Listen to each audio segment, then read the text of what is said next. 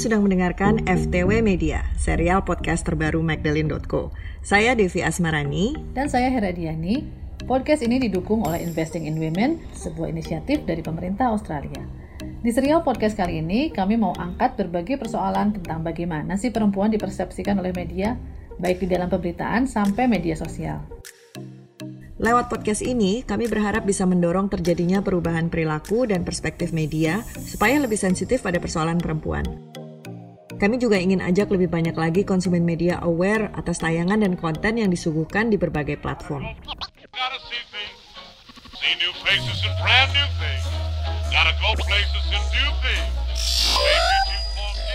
Apakah media sudah menempatkan atau merepresentasikan perempuan dengan tepat Apakah media tidak lagi mengobjektifikasi, tidak seksis, atau stereotip? Sing penting, bibit, bebet, bobot. Bobot, yang gendut. Bagaimana dengan standar kecantikan? Apa sih dampaknya bagi perempuan? Nah, kami ingin mendengar pendapatmu juga soal ini. Bagaimana sih penggambaran perempuan di berbagai platform media saat ini? Apakah menurut kamu sudah cukup baik atau masih problematis? Kamu bisa sampaikan di at Magdalene's Podcast di Instagram atau email kami di editor at magdalene.co. Beberapa yang kami temui punya komentar seperti ini. Ketika gue lihat, lihat visualnya sih sebenarnya agak agak annoying sih melihatnya karena kayak kenapa uh, perempuan harus dipotret seperti itu. Satu dari pesan aja gue kayak nggak nyambung. Itu maksudnya apa sih? Gitu. Jangan mikir gimana cara gue bikin si karakter cewek ini lebih menarik gitu.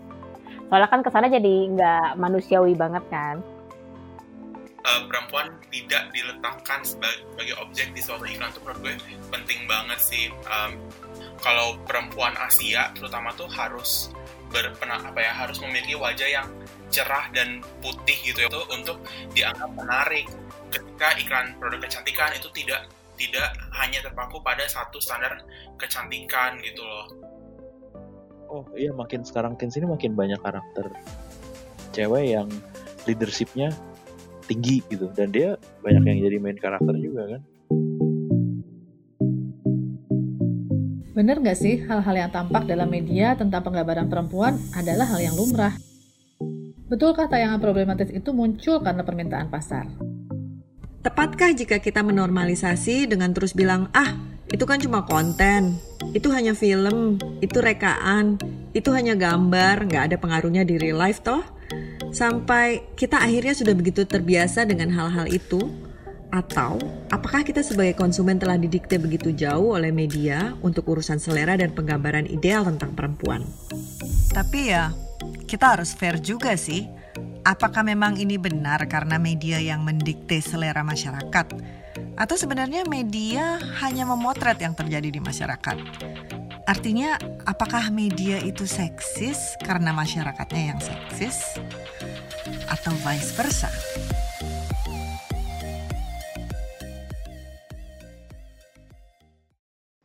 Ngomong-ngomong soal merit. Kenapa? Udah gatel? Yoi, karena gue udah ketemu cewek yang tepat. Hah? Enggak yang pernah gue kenal tau gak? Mana ada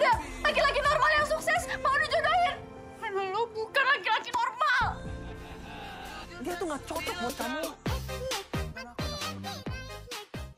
Uh, mungkin kita familiar sih sama beberapa scene iklan uh, yang sudah malang melintang ya. Yang diperlihatkan bahwa laki-laki uh, hanya sekedar yang nyicipin makanan istrinya gitu kan. Atau bahkan nonton di saat istrinya sedang mencuci tanpa melakukan apa pun. Ya tentunya media dan iklan komersial dan sebagainya ingin membuat sebuah konten yang dianggapnya bisa dekat dan relate dengan target audiensnya. Namun, kebanyakan malah salah menafsirkan dan terjebak dalam sekat-sekat budaya patriarkis yang sudah mengakar. Meski terkadang ada beberapa konten yang menggambarkan perempuan uh, dalam peran-peran yang bersifat publik, seperti perkantoran dan bisnis, namun jarang sekali yang diposisikan sebagai tokoh yang berperan sebagai pengambil keputusan, sebagai leader di sini. Begitu pula laki-laki. Saat digambarkan si laki-laki ini ada di peran domestik nih, biasanya diposisikan hanya sebagai uh, pembantu pekerjaan domestik saja kalau dalam konteks lainnya sampai saat ini masih sering melihat judul-judul berita yang konon katanya clickbait tapi ya cenderung mem malah mempromosikan nilai-nilai yang uh, maskulinitas yang toksik toxic banget gitu yang uh, masih mendiskriminasi perempuan dan bahkan mengeksploitasi perempuan sebagai objek mindset mindset patriarkis yang sering ditampilkan di media emang udah nggak relate aja udah udah nggak relevan dengan keadaan saat ini karena nih kenyataannya peran laki-laki dan perempuan uh, itu bisa dipertukarkan atau bisa berubah dari waktu ke waktu sesuai dengan kebutuhannya. Lalu, sekarang kenapa penting sekali buat kita untuk melihat media dari kacamata gender? Karena hampir setiap saat dalam kehidupan kita, mulai dari bangun sampai kita tidur lagi, ada kehadiran media, mulai dari media sosial, televisi, media berita, iklan, musik, film, dan sebagainya. Kebanyakan dari kita mungkin pertama kali melihat orang berciuman di drama TV. Berapa banyak dari kita yang ingin jadi wartawan gara-gara menonton All the President's Men? Berapa sering kita tiba-tiba ingin makan hamburger gara-gara melihat iklan di TV atau internet? Ada banyak peristiwa dan fenomena di sekitar kita terjadi sebab kemampuan media mengarahkan dan mengubah situasi sosial dari para penggunanya. Ini seperti dikatakan dosen sosiologi di University of Leicester, Dominic Strinati, dalam salah satu bukunya tentang teori budaya pop. Dia bilang budaya populer atau pop culture itu lahir atas kehendak media.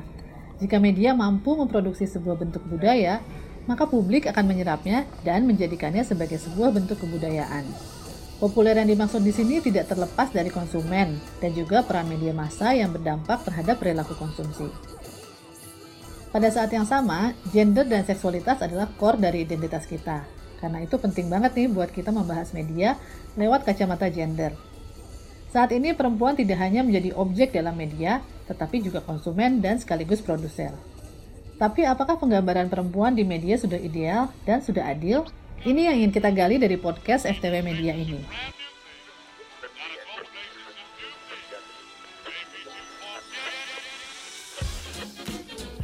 Nah, berhubung juga Her, tanggal 9 Februari ini adalah Hari Pers Nasional, kami berdua berharap kekuatan yang dimiliki media tadi itu tidak lantas membuat kami lupa diri akan tugas kami untuk selalu memberikan informasi yang benar sekaligus mengedukasi.